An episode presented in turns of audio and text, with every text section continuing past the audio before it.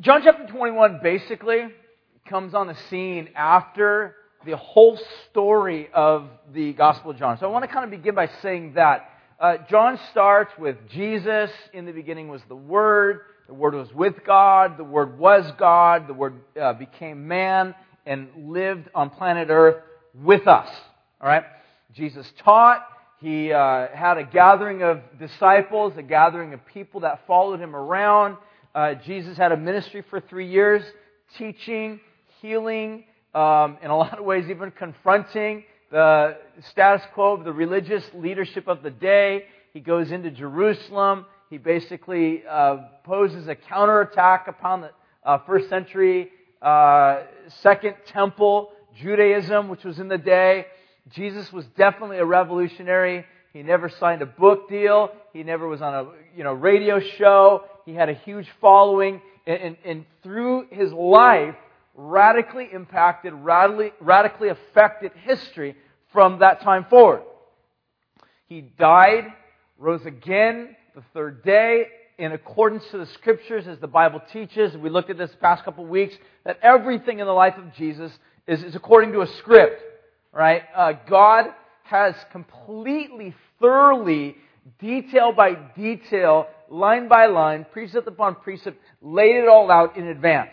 Jesus just simply fulfilled the script or the narrative. Uh, Christianity is a narrative. It's a story. It's a story of God's redemption, of God's love, of God's kindness, uh, basically entering into a fallen, broken, fractured world to bring restoration. That's exactly what happened on the cross. Jesus died for our sin uh, substitutionally. That's what it's referred to as He dies in our place. He rises again the third day, and then he ascends to heaven. Prior to ascending to heaven, he gathers together with his disciples and others that had followed Jesus throughout his ministry and basically breathes back new life into their crushed hopes. You see, prior to Jesus, or after Jesus, or before Jesus rose again from the dead, um, when he was killed, everybody lost hope. I mean, all of his disciples were just crushed. They had hope that he was a Messiah. Uh, dead messiahs don't make great messiahs. Uh, and yet everybody had this expectation. He was dead. He was gone. It was over. Until he rose again the third day, everybody had renewed faith, renewed hope. Jesus then commissions them. He says to go into all the world and to make disciples of every nation, baptizing them in the name of the Father, Son, and the Holy Spirit. And that's what they did. Okay? Uh, then Jesus ascends into heaven. Basically, goes up on the cloud and he's gone bye bye, and he's gone. And he's going to come back again. That's basically the story of the Bible. Alright, so what, what's going to happen now in John chapter 21 is essentially John finishes the story of his life, death, resurrection, and interaction with the disciples post resurrection. And then basically, John chapter 20 could have completely been finished with the last verse of the chapter. I'll read it to you. It says this, verse 30. Then Jesus did many signs in the presence of the disciples, which are not written in this book. But these that he's selected are written so that you might believe that Jesus is the Christ, the Son of God, so that by believing you might have life in his name. So John basically summarizes his entirety of his book by saying, hey, there's a lot of stuff Jesus did. I didn't tell you even the half of it, but what I did tell you, I told you because I feel like it's enough, it's sufficient for you to believe and by believing, you would have life in God by trusting, right? I mean, it'd be great place to stop, to finish the book. However, there's a chapter 21. And so a lot of scholars have looked at this and kind of felt that it's sort of like an epilogue or just one final continuation of the story. But it's important to note, first of all, that it's a story that has great significance. John, for whatever reason, according to the inspiration of the Spirit, felt that it was needed to, that felt that it was needful to put it in there. So he does put it in there. What we're going to find real quick, and uh, just kind of be aware of this as we look at this, it's a chapter that's basically about Jesus being revealed. Jesus comes back on the scene, sort of this kind of epilogue, kind of like, uh, you know, he's back, and uh, he's going to do some other stuff, you know, before he resurrects from the, or before he ascends into heaven. Um, and so here he does come back to reveal himself in this way, but there's a specific purpose that John has in mind. Because what you're going to find is the story really has to do with this guy, Peter. Peter was one of the disciples of Jesus. He was kind of one of the most vocal of all of the apostles of Christ, one of the most impetuous of all the disciples. He was a guy that basically spoke first, thought later, right? Speak first, ask questions later. You know, he was, that's how he was, how Peter operated. He was very passionate. Peter was the type of guy that was probably a thug, looking to get in fights. He's the guy that's in the garden in front of like a thousand people, whips out a sword, cuts off the guy's ear. I mean, Peter's ready to take on the world. He's very passionate. But the story concludes in John chapter 21 with simply this Jesus reveals himself in the story, in John's narrative, one more time for a specific purpose. We'll get to that in a minute. Why? Peter fails. So with that, let's jump into the story, see how Jesus reveals himself, see how Jesus, or see why Jesus reveals himself, and see what he does to basically bring repair to a relationship to a guy that's failed, Peter. Alright? Verse 1 says this Now, after the disciples revealed himself, or after Jesus sorry, revealed himself to his disciples by the Sea of Tiberias, he revealed himself to them in this way. So, already in verse 1, he speaks about Jesus revealing himself twice. John chapter 21 is about Jesus. All right? Good Sunday school answer is always Jesus. All right? Always. What's the Old Testament about? Jesus. What's the New Testament about? Jesus. John chapter 21. Good. All right. We're learning. This is great. It's about Jesus. It's about Jesus revealing himself. So it says in verse 2, it goes on, or I should say, Jesus reveals himself to the Sea of Tiberias. Earlier, uh, before Jesus rose again from the dead, he basically tells his disciples, After I'm resurrected, meet me in Galilee, on a mountain I'm going to tell you about. So the disciples are now back in Galilee. Now we're told in verse 2, it says Simon, Peter, Thomas, called the twin, Nathanael, Cana of Galilee, or is from Cana of Galilee, the sons of Zebedee, and two other of the disciples were together with Simon Peter, and he said to them, I'm going to go fishing. So we're told seven apostles in all, seven disciples. Apostles were sent out ones. The disciples basically is kind of a synonymous term that's used here in the account. Um, and what happens, these seven guys are all hanging out in the area of the Sea of Galilee. Now you got to kind of get the picture of this to some degree to just understand what's happening here. Galilee was a very rural, small, kind of uh, backwoods type of area where people live. It's kind of like people, I don't even know if people like live on Lake Nacimiento. Do they? Maybe they do. Uh, yeah. And I don't know really what they do for a living other than like, they drive boats, okay? Alright, they drive boats for a living and they fish. That's kind of what these guys did. They lived on the Sea of Galilee. There's probably not much more action back in the Sea of Galilee than there is in Lake Nacimiento, alright? It's about the same type of deal. Jesus comes to them. And he calls them to follow him. So they literally leave behind their father's business. And their father's business, living along the seashore of a lake like that, would have been fishing. So they leave their business and uh, they basically begin to follow Jesus for three years. And they follow Jesus. One of the things that they ultimately find him or follow him all the way towards is the city of Jerusalem. That would be equivalent to some guy that grew up his entire life on Lake Nacimiento on a houseboat or fishing or whatever who ends up making his way to downtown San Francisco doing ministry after three years, kind of hanging out with the big city folk, and then finds himself after that going back to his little small town neck of the woods where everybody is related and knows someone. All right? That, that's kind of where they end up going back to. Everybody knows each other. And they're, they're back in the Sea of Galilee. Jesus makes his way back up into the region and they're all fishing. Um, they go back fishing probably because that was what they did. Now you got to picture this. For three years, Peter hadn't fished. He was a fisherman by trade, um, and for three years he hadn't fished because he'd been following Jesus, doing ministry with Christ. Um, this is kind of an interesting little insight into what type of person Peter and James and John were. Um, I'll just simply say this they were not guys that were very well or highly thought of within the culture, right? Um, the idea of being a disciple or being discipled or having a teacher or a rabbi lead you was very common. Jesus was not unique in being a rabbi and having disciples.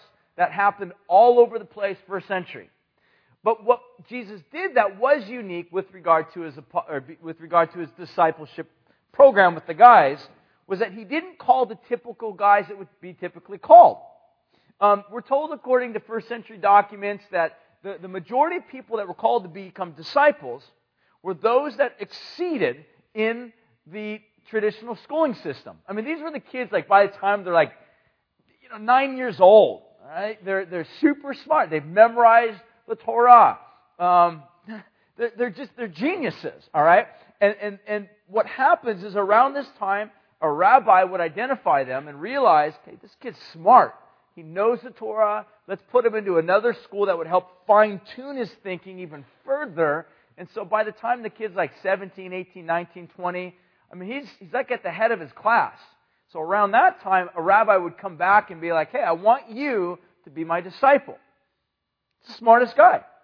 Now, traditionally, what would happen is, let's say, if uh, you know you're a young, middle-aged kid in your teens, you're not too bright, not too smart, you don't memorize too many verses. The teacher asks you questions, you're always getting them wrong. Uh, at some point, that teacher will pull you aside and be like, hey, I don't know if this is working for you. You might want to go uh, fine tune your hands at your father's trade. It's a good idea. I mean, like your dad presses oil, you might want to go press oil, right? I mean, your dad's a fisherman. Why don't you go uh, clean up the nets for your dad? It'd be a good idea for you like to learn your dad's trade. That's basically a nice way of saying you're not cutting it, man. You're not too bright. Uh, go fish. All right, you know, go fly a kite, go do whatever, but but just just maybe leave the premise. Is that cool? And and so the funny thing is, is Jesus doesn't go into the synagogue to call his disciples. He goes to the seashore. And he finds these guys that are working in dad's business. Why? Because they're dropouts. They're not too bright, not too smart, didn't exceed, Everybody else rejected them, and Jesus calls them. So Jesus calls guys that were literally overlooked by everybody else. I mean, they're, they're, they're living in Galilee, all right? Now they make their way back to Galilee. Jesus is resurrected from the dead. Um, and they're just trying to figure out what's life going to look like from now on. I mean, Jesus is back from the dead, but things are different. He's not hanging out with us as he used to. It's different. Jesus, it's almost like something's different about Jesus, and ministry's going to go in a different direction, but they're kind of in this holding pattern. What's going to happen with regard to the future of ministry? So they go back to Galilee, probably waiting for Jesus. They're getting a little fidgety, not really sure exactly when he's going to come, when things are going to come together. They're going to meet with him. So Peter, he's a leader. He gathers together with the other disciples, is like, look, guys, I'm going fishing. Everybody else follows Peter. They all hop into a boat and they go out fishing. Verse 3 Simon Peter then said, I'm going fishing. They said to him, Then we will go with you. And they went out and they got in the boat, and that night they caught nothing. Now, now Peter, again, he, he's grown up, he's been a fisherman by trade. Peterman, I just kind of picture, Peter in my mind, I picture him as being like this big, burly, thug, strong. You know, he, he's very outspoken. He's the type of guy that just is not like quiet, like, you know, retaining, sitting upon his, you know, opinions. I mean, Peter's the type of guy that's like when he thinks something, it's just it's already out in the open. All right, that's Peter. And so here's Peter. He's like, I'm going fishing. He goes out fishing. All night long they fish. I mean, this, this is basically Peter's trade prior to ever meeting Christ. He's back on his own stomping grounds. He's back with his old friends. He's back doing what he was always doing before he met Christ. He throws his nets out all night long, catches nothing. Nothing.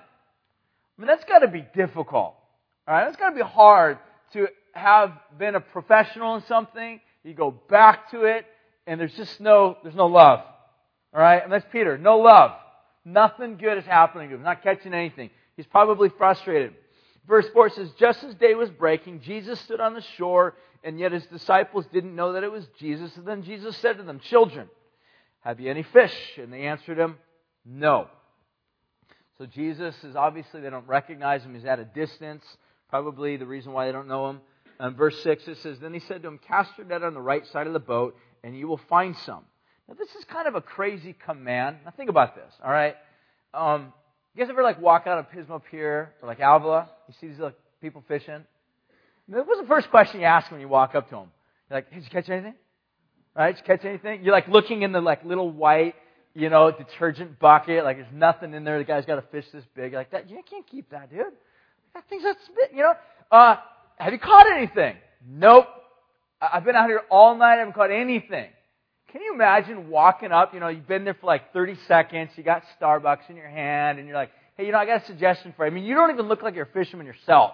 And you're like starting to throw out, you know, instructions. You're like, hey, you know, I think if you actually like fish on the other side of the pier, like out some, I, I think you'll catch something.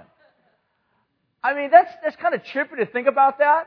And you probably, the guy wouldn't even respond to you, I would imagine. But here's what happens. Jesus is on a seashore. He's shouting out to them, you guys catch anything? No. Uh, why don't you guys throw your net on the other side? Who is this guy on the shore? What's he saying? This is crazy, right? But the crazy thing, even beyond that, is they actually do it.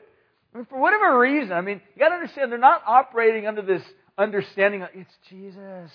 Let's just cast our net out. You know, we love him. He knows what he's talking about. They're just like some dudes on the shore yelling at us to throw our net out on the other side. They do it. I just kind of, it's funny to me, okay? The Bible's funny sometimes.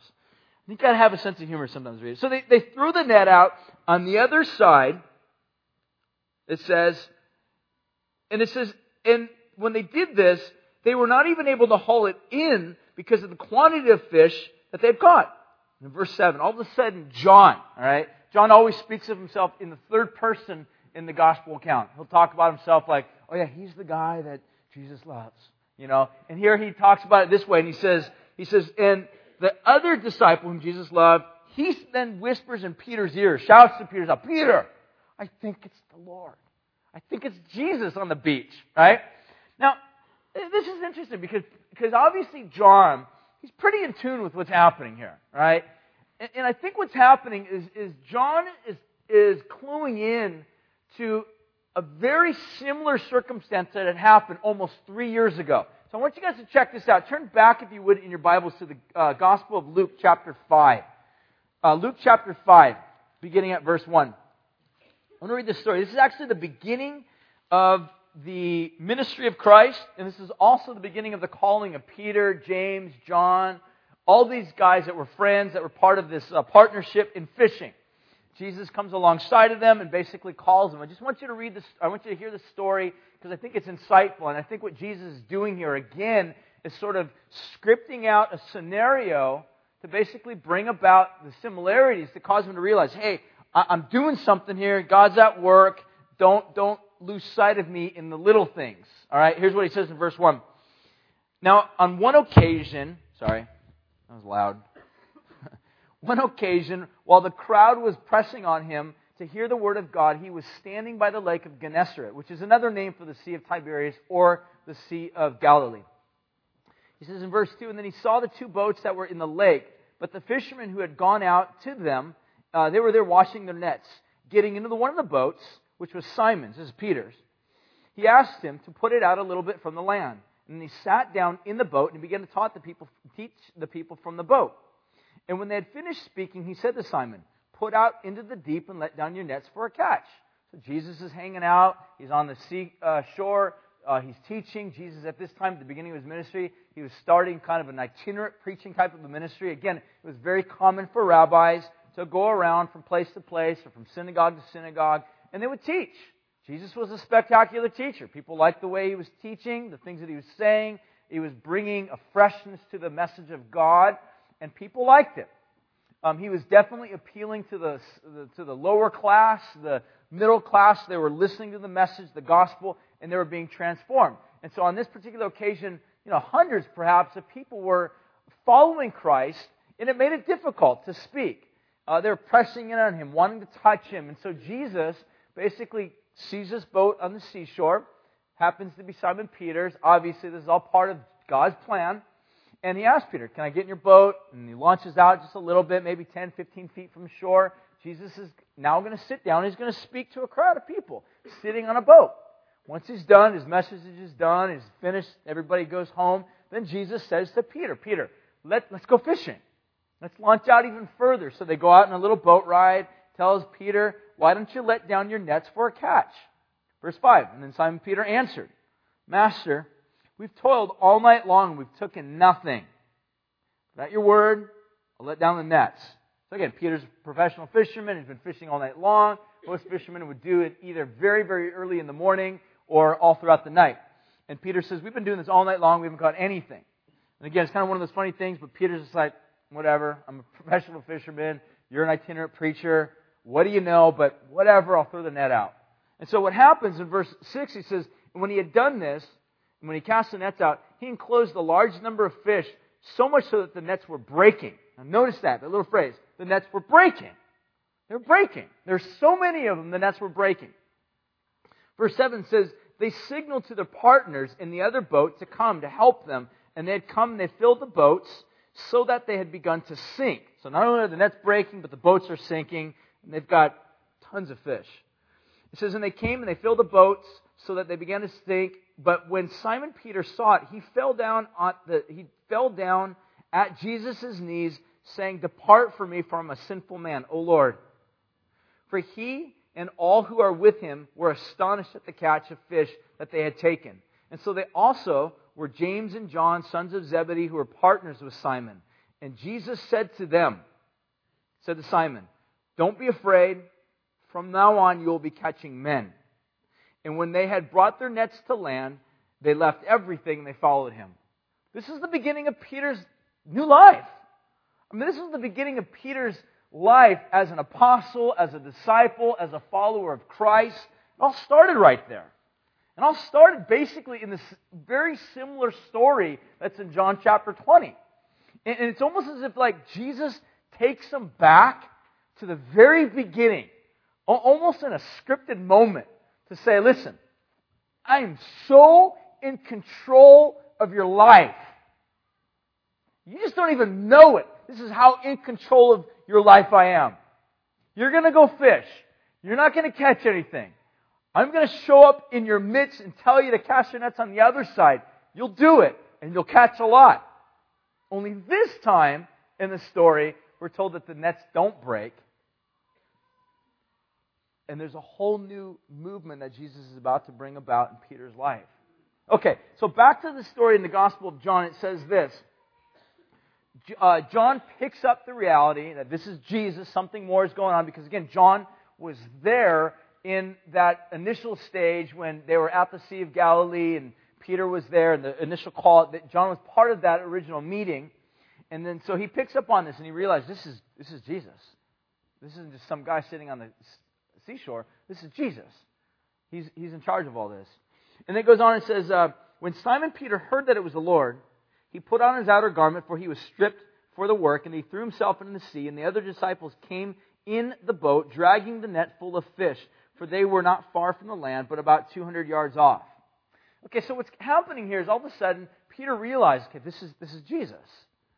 Peter, and again, get this picture in mind. He's like this impetuous guy. He, he literally, he just brought in 153 fish. Big fish, we're told. Um, and, and what happens is Peter realizes Jesus. He immediately jumps out of the boat and starts swimming. You just gotta love this. I mean, the rest of the guys are like, okay, that's cool. I guess we'll row the boat in ourselves. You know, don't worry about us. Peter will take care of it. You know, he's like, all right. You know, he's just like already halfway to shore. Don't worry about it. You know, and Peter goes in. He's, he's like, he's that type of guy that is so passionate about Christ. What I, what I, what I love about this is it's a real insight into the character of Peter.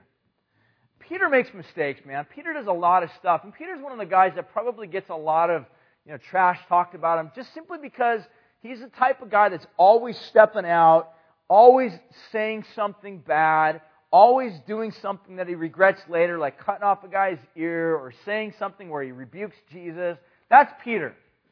a lot of times we, we, we fail to like recognize Peter for who he was. Peter was a guy that deeply loved Jesus and he was very passionate about it. But, but it's also an interesting little bit of an insight because you get, you get a little bit of a uh, picture of the character or characteristics of some of the other apostles, right? John, right? John's more like thinking about, like, what about the fish? Peter's not even thinking about the fish. I mean, Peter's just like, I gotta get the shore. right? Just who cares about the fish? I guess they'll take care of themselves, right? And, and, then, and then John's just like, well, we got to take care of the fish. But John still loves Jesus, right? What I love about this is that to me, it, it just kind of shows the beauty of different personalities in people. I mean, Peter's got this crazy, excitable personality. He's the type of guy that's probably like, like you know, maybe characterized like super charismatic type guy. John's more like just quiet, sits down during worship, doesn't raise his hand, barely even sings. He's just maybe just kind of quiet, you know. The problem I oftentimes see, especially in modern day churches, I don't know what the deal is, but we have this tendency to like wrongfully judge people. We're just like, dude, you ain't raising your hands. Too bad you ain't worshiping. What?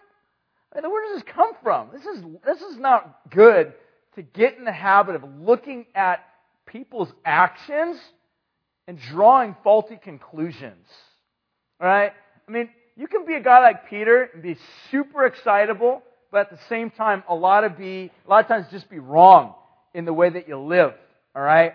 So I just think it's a good little lesson to realize that there's there's a broad body out there, a lot of different people who love Christ, display it differently, and that's okay. It's just perfectly okay. Peter was the type of guy that's going to jump out of a boat, not even worry about the fish that he brought in. Just he just got to get to Jesus. John rose back in. Verse 9, when they had got to the land, they saw the charcoal fire in place and the fish laid on it and the bread. And Jesus said to them, Bring some of the fish that you have just caught. So then Simon Peter went back to the boat, hauled the net ashore full of fish, 153 of them. Again, I just can't help but just imagine this picture in my mind. Here's Jesus. They're at this little fire. You can smell like, you know, barbecuing going on. He's cooking bread, probably like that really good pita bread. And a lot of times they would cook it on rocks. You know, they would like rocks, a big kind of rounded rock, get in the middle of the fire, get super hot, and they would take this bread and just and, and just throw it on the rock, and then it would actually cook on the rock. And here's Jesus, you know, he's got this fire, he's stoking it, and you know, he's cooking bread. He's like, Peter, why don't you go bring some of those fish? Peter's like, no worries. Runs back to the boat, grabs this enormous net of 153 fish. I mean, big fish. And he's just like lugging it all by himself. He's like, I'll do anything for you, Jesus. Right? I mean, just again, just picture this. I mean, he's a burly type of a guy that's just like, I'll do anything for you, Jesus. I love you. Right? So he brings them back and he's just excited, you know, in verse, uh, it goes on about verse 12, and then Jesus said to them, Come and have breakfast. And now the disciples uh, none of the disciples dare to ask him, Who are you? Okay, I think John adds that because I think in the context, now you got to picture this, all right? Jesus has been alive from the dead now for maybe two weeks, two and a half weeks. All right? Uh, prior to that, the disciples were left with this indelible impression in their mind of watching their friend and Savior and the guy that they had thought to be the Messiah brutally tortured and killed. Okay, they, they, I mean, they, ha- they all have these images in their mind of Jesus bloodied, destroyed. They watched him die. Uh, some of them were even there when they stuck the sword through his side and watched his uh, heart burst and blood and water comes out of his side. They saw all this. It was gruesome. And now Jesus is alive from the dead. I mean, imagine, that, that's got to be hard to swallow that. You know, I mean, even, even though he's there, he's hanging out with you, he's talking with you, he's telling you, don't be afraid of me. You guys are my friends. It's still the reality of like, I can't believe this. You know, he's alive. You know, I just, you can't even imagine what they're going through. To, to realize that, that he's actually alive. So here they see Jesus on the seashore, and they're like, I'm not going to ask him if it's really him. Are you? I'm not going to ask him. How about you, Peter? I might ask him. You know, it's just like, I, I, it is him. They were all afraid. They want to ask him, Is that really you, Jesus? They're still just in shock over this. He's alive. He's alive. So here they are. Jesus has come. Let's have breakfast. They knew that it was the Lord, verse 13, and Jesus came and took the bread, gave it to them. And so with the fish, this was now the third time that Jesus revealed himself to his disciples after he was raised from the dead. Again, the emphasis upon Jesus revealing himself. What, I find amazing about this little story, first of all, as it kind of continues to move along, is that here's Peter. He goes back to the profession that he had known so well. And he was a professional. He was a professional fisherman, probably raised from his youth to be a fisherman. That's what he was by trade. That's what he did for his living until Christ came back. Christ called him to follow. Now Peter's back fishing out again, and he's unsuccessful. He's unsuccessful until Jesus comes along. He's like, listen, cast your nets on the other side. Now he's successful. I think it's a subtle way in which Jesus is lovingly speaking to Peter. Peter, don't forget, without me you can do nothing. With me you can do all things. Without me you can do nothing. It's almost as if Jesus is trying to say, and this is one of the beautiful things I love about this passage, is that sometimes Jesus calls us to do things that are way beyond just normal. I mean, it doesn't make sense. You're out fishing all night long. You're talking to a guy who's a professional. You're telling him cast it on the other side. It just doesn't make a lot of sense. But I think what it shows me clearly is that Jesus knows our lives and our professions better than we can ever know. It's kind of an interesting. Jesus wasn't a fisherman for, for his living by trade and vocation. He was a savior. But even as savior, he knows Peter's profession clearly, and he's able to give advice. He knows how to lead. He knows how to guide. And I love the reality of this is because sometimes we, you know, we, we tend to look, we can look at other people and be like, nobody else knows what I'm going through. Nobody else knows this business, this trade, this vocation, this stuff, this skill better than me. And yet sometimes I think Jesus, in, in just sheer grace, just says, go for it. Try to figure it out yourself. And we fail. And that's his kind way of just saying, listen, I know you and I know your life better than anything. Listen to me. Follow me. Let me lead you. All right? So what it goes on into that, they sit down, they have a meal. Verse 15, it says, and then they finish breakfast.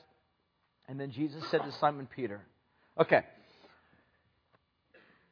the way the story goes now is Jesus is going to begin to talk to Peter about some stuff. Now, I, I want to try to fill in the gaps here real fast by way of context and background. The last time that Peter has any real interaction with Jesus on a, on a real personal, deep level is uh, we're not told of any like real close, intimate conversations that Peter had with Jesus up until this point. I mean, Peter saw Jesus rise again from the dead. He was part of the original two gatherings uh, when Jesus shows up. So he's already seen Jesus alive. Peter was one of the first guys there at the grave to realize that he's alive from the dead. So Peter's already had sort of an encounter with the living God. All right? But we're not told of any other occasion where Peter actually has sort of like this conversation with Jesus about the circumstances that took place prior to Jesus' death. All right? So th- what I'm talking about is this. Um, just before Jesus died, the last night before Jesus died, we've been looking at this over the past few months. There was this, uh, this occasion where Jesus sits down with his disciples in this upper room and they have a meal together. It's called the upper room discourse. And during this meal, or the Passover meal, Jesus is talking to them about his departure, and all of the disciples are shocked by this. They're surprised that Jesus has been talking about leaving. Um, because what had just happened four days prior to that Jesus comes into the city on the back of a, uh, on the back of a donkey, and everybody's throwing down palm branches. They're recognizing him as the King of Kings and Lord of Lords, and, and they're singing Hosanna. And so they're basically appointing Jesus to be king. And so what happens in a circumstance while they're sitting down eating, Jesus begins to talk about, I'm going to leave you guys. I'm going away. And not only that, the worst part of all this, Jesus basically says, one of you guys is going to betray me. And he's talking about Judas Iscariot, but everyone's a little bit scared. They're like, who's he talking about? Is it me?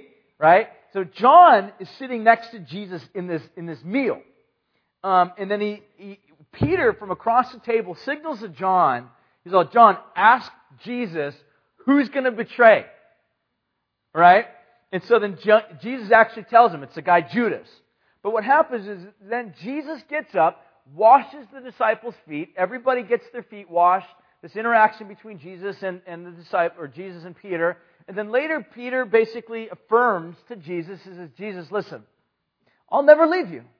I will never leave you. I'll never forsake you.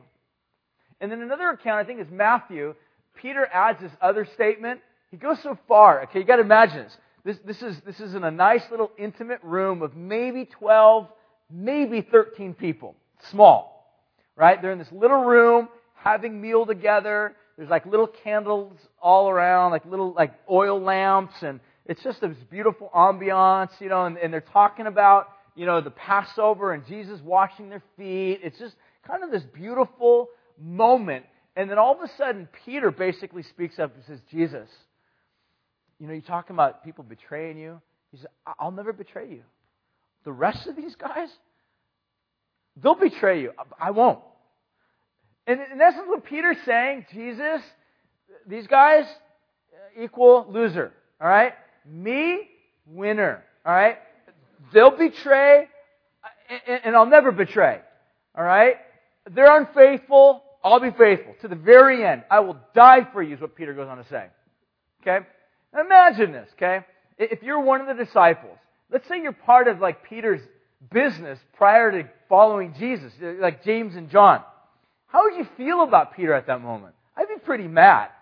All right? Dude, the guy just totally disrespected me in front of Jesus. That ain't cool. He totally put me down. I would imagine all these guys are a little bit upset with Peter. Right? I mean, but again, Peter, I think he's doing this out of, out of a good heart. He loves Jesus. He's the guy that speaks first, asks questions later, as I've already mentioned. But, but, but, nonetheless, what he said was said it's cause and effect, and, and by an act of irony, Peter's the very first person to betray Jesus. And we're told in one of the gospel accounts that after the rooster crows, the eyes of Jesus make contact with the eyes of Peter, and then Peter runs out and cries. Peter runs out and weeps. That was the last thing that happened between Peter and Jesus before he died. Now he's risen again from the dead. He's talked with them. He's hung out with them. He's seen them. But they've never, had, they've never like talked about that moment. Okay, let me just try to summarize it this way. All right. What happened that night was Peter failed. He failed. All right. And failures like that just don't go away. Because failures like that tend to not only affect relationships with other people, but they also affect this relationship between you and God. And here's Peter, no doubt, living with this reality in his mind that ah, I blew it. Maybe that's a little bit part of the reason why, you know, I mean, even though Peter loves Jesus, he's willing to jump out of the boat and swim in to see Jesus, but there's still, you know, it's, you can almost kind of picture Peter running up and seeing Jesus, and all of a sudden remembers failure. Oh, that's right. Hey, what's up, Jesus? Good to see you. You know, and all of a sudden this reality like sinks in, like, oh, that's right. I want to love him. I want to hang out with them, but I failed. I failed, and that's never been dealt with. Jesus just sits down with the other disciples, like, guys, just have meal. After they're done eating, Jesus turns to Peter and he asks him this question. He says, Simon, son of John, do you love me more than these?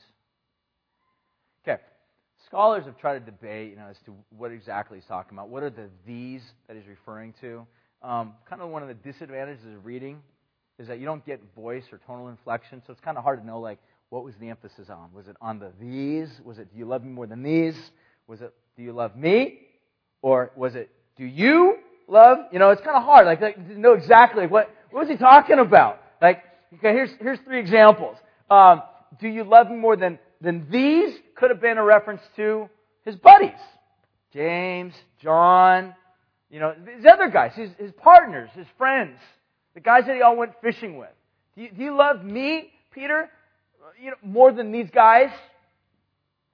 One one, one possibility. Another one is, uh, you love me more than, than these, than the fish? This, this, this fish symbolizes your, your vocation, your life, your livelihood, who you are, in a sense, your identity, what you thought that you were. Do you love me more than your identity? Do you love me more than what you used to do, than your vocation, than the things that you've given yourself towards? Do you love me more than these things? It's possible, but here's what I think it is, actually. I think what Jesus is saying, he's picking up this dialogue from prior to his death. And it's almost as if Jesus were to say, Hey, Peter, in light of everything that's happened over the past few weeks, do you still think you love me more than these disciples? Do you still think that, Peter? Do you still live under that presumption?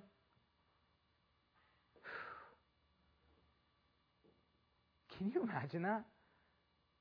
It's like you just finished eating this amazing meal. You've just brought in 153 sheep or, fish, uh, and then all of a sudden, all of a sudden, Jesus like asks this this radically searching, pressing, and really discomforting question. So, so Pete, by the way, just thinking off the top of my head, do you still think you love me more? It's almost just like he, he asked this in front of these guys because these guys were shamed when Peter first announced it. Are any type of people that can like say things and then you then you forget like six minutes later what you say? In other words, you, you can just be impetuous and say things and your your tongue just kind of like can hurt people and you're like you don't even know it. Anybody? I'll raise my hand. I'm that person. All right. Sometimes I do that. I admit, man. Sometimes I do that with my wife. It's horrible. I'm don't have the emotion anymore. My wife might still have the emotion. She's like, I got a dagger in my back. Like, for what? Because of what you said to me. Like, what I say? You don't remember? It was like a minute ago. No. You know, it's just like, and that's bad. That's a fault of mine.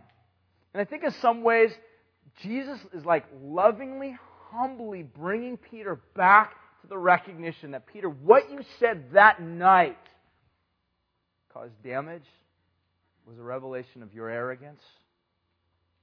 It was just downright false. But we've got to deal with it. Do you still think you love me more than these? And then Peter says, and the word that Jesus uses here, do you agape me? Now, there's several different words in the Greek that are used uh, to describe the word love. One of them is agape, another one is a phileo. Um, uh, John actually uses both of these terms, oftentimes interchangeably.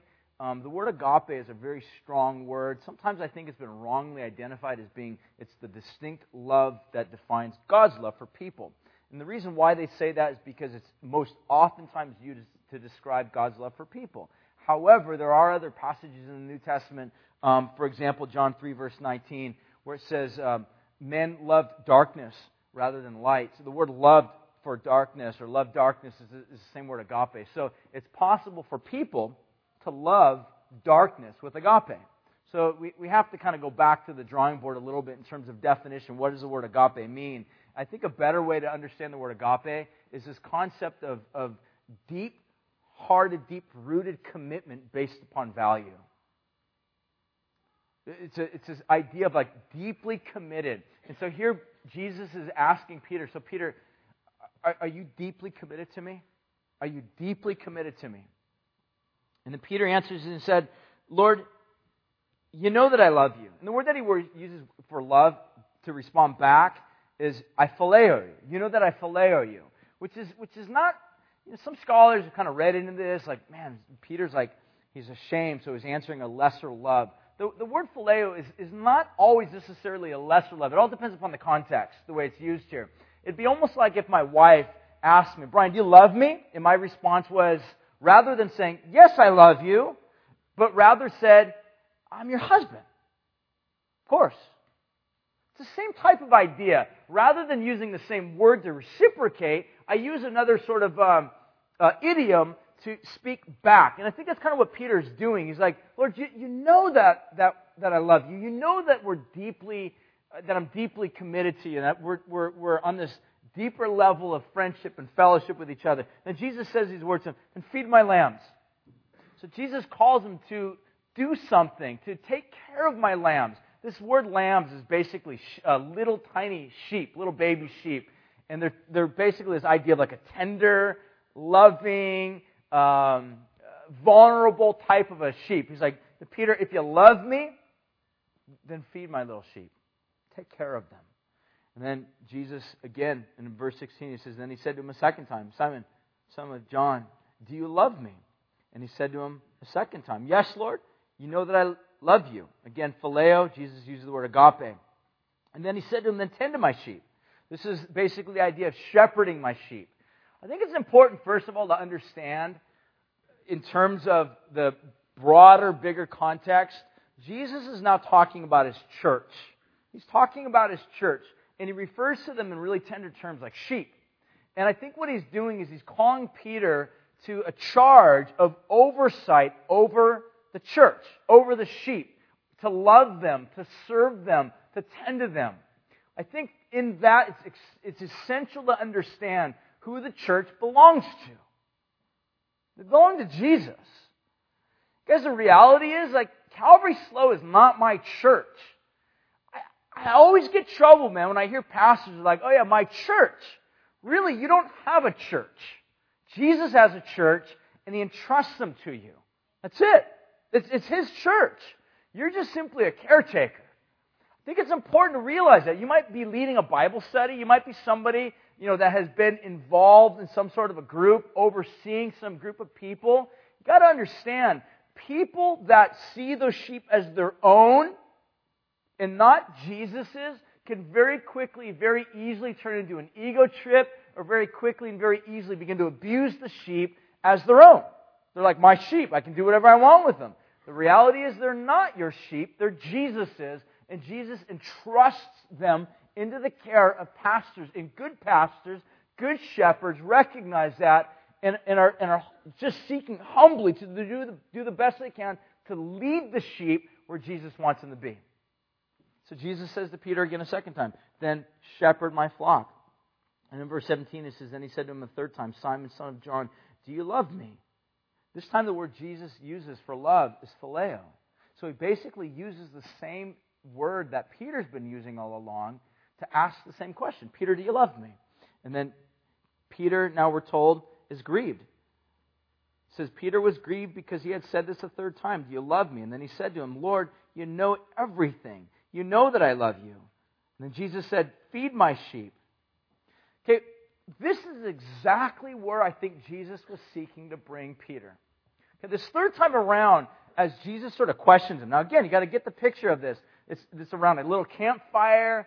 Everybody's just kind of full. They've just eaten a lot of fish, a lot of bread, and they're, they're just sort of talking.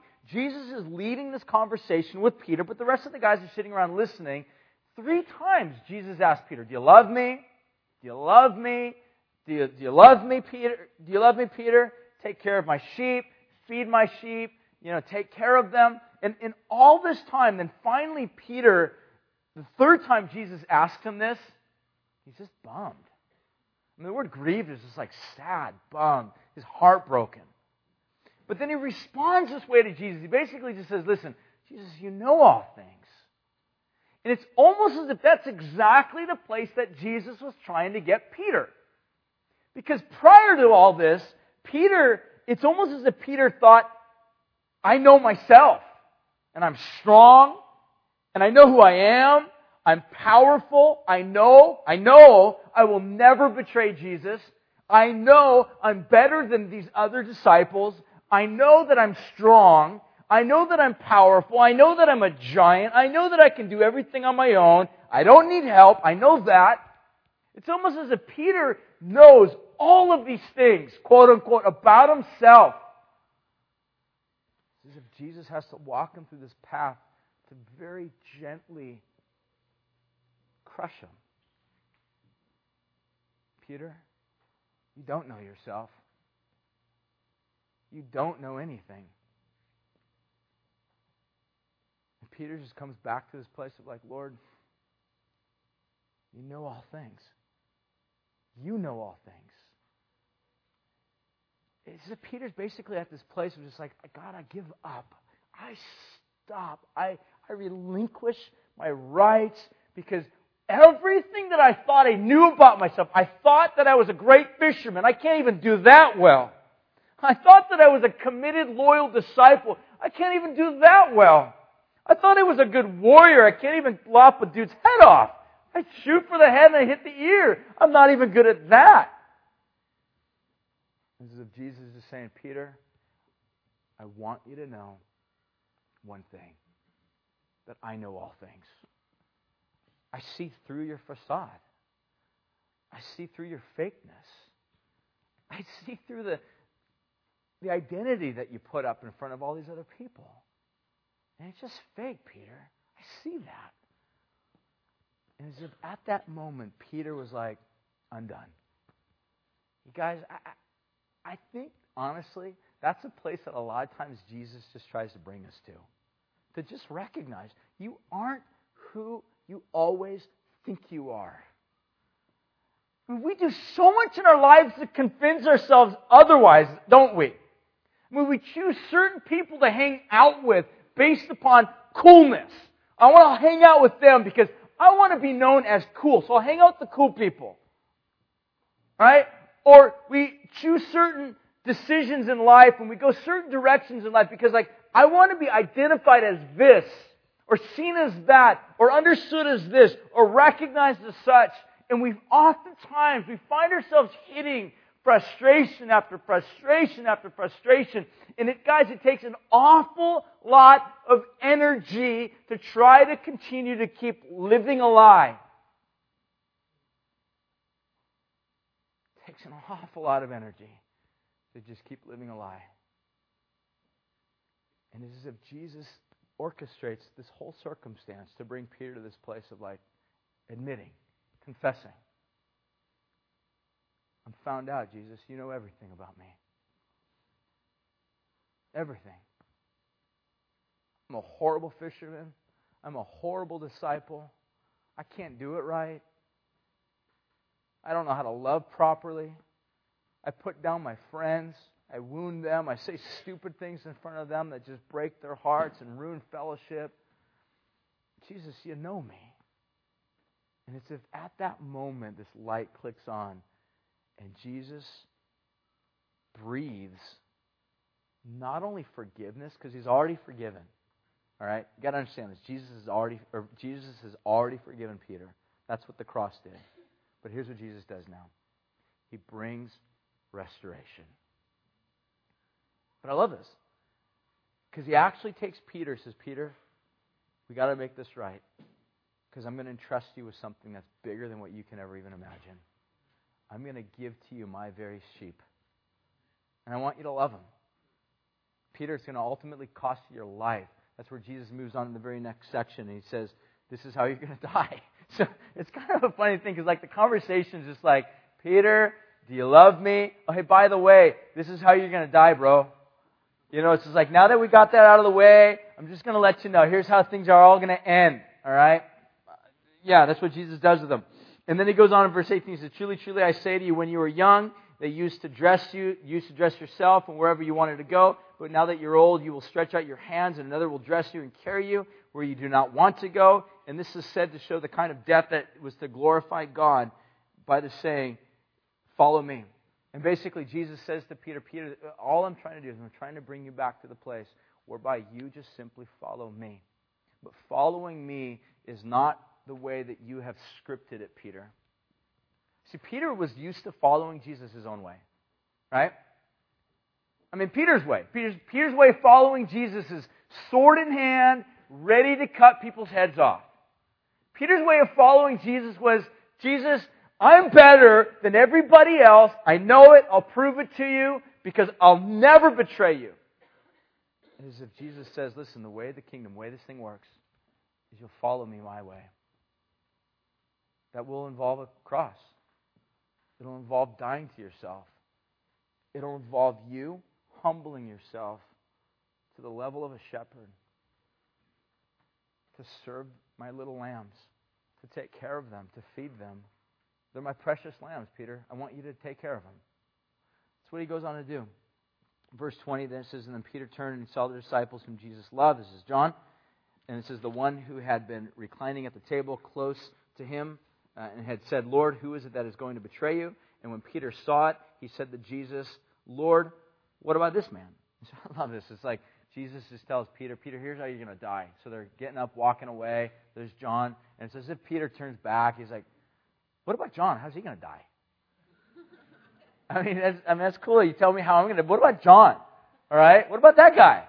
I mean, you're telling me for all these other people how I'm going to die. What about him? I love this because then Jesus goes, if it is my will that he remains until I come, what is that to you? You follow me. Don't worry about John. Don't worry about other people, Peter. You just keep your eyes on me. You follow me. You serve me. And that'll keep you pretty occupied. All right? And then I love this because a rumor arises out of this statement that Jesus makes. A rumor. All right? Can you believe that? I mean, have Jesus' words ever been twisted? Uh, it's just shocking, all right? I mean, even by the time John writes this, he's like, listen, rumors are already spreading. There's just like false teaching. Here's the false teaching. It goes on. He says, verse 23. So the saying, this saying, spread abroad among the other brothers, other disciples, that this disciple, John, was not going to die. Yet Jesus did not say that he was not going to die, but if it was my will that, I, that he remain until I should come, then what's that to you? So John's basically like, look, this horrible rumor spread around that John's never going to die. He's all, that ain't true. He's all, at least it'd be great, but I don't think it's true. It's like John's just saying, rumors are already circulating about things that Jesus says.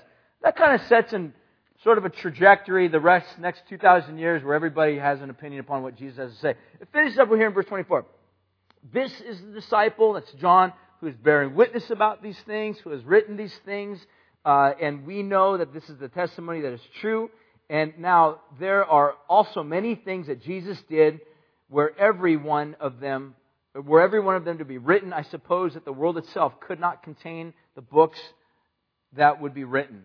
So basically, John finishes by saying this. He says, Listen, there's a lot of things that Jesus did, a lot of things that Jesus taught. I could have told you a lot of them. I didn't. I told you what I thought. That would have been sufficient enough for you to have learned and to have come to faith in Christ and trust Him, to love Him, to follow Him. John's whole objective is to bring the audience of hearers to a place of recognizing that Jesus is great, that He's more than great, that He's the Messiah, and that He's more than the Messiah, that He's God. That God Himself steps into His own creation, makes Himself known, takes upon Himself the, His own curse that He places upon fallen creation to save and to make things right once again. So, in summary, guys, this is the message, I think, of John chapter 21. Jesus reveals himself after the resurrection for the purpose of restoration of failures. That's pretty good news, huh? I, I love this picture. Because it's like the question is what does Jesus do with failures? How do you deal with people who have failed? And I love this. Jesus just comes on the scene, gently walks them through their failure, but brings about not just forgiveness, but restoration. You guys, I hope you hear the voice of God today. That's, that's not God's, I've said this so many God's ultimate goal in the universe is not judgment. It's life. It's life. But the problem is, is that naturally we are inclined to not follow God. Naturally, we are inclined to go our own way, to do what we want to do, to follow our own path, to think that we're the master of our own destiny. That's what we're naturally inclined to do.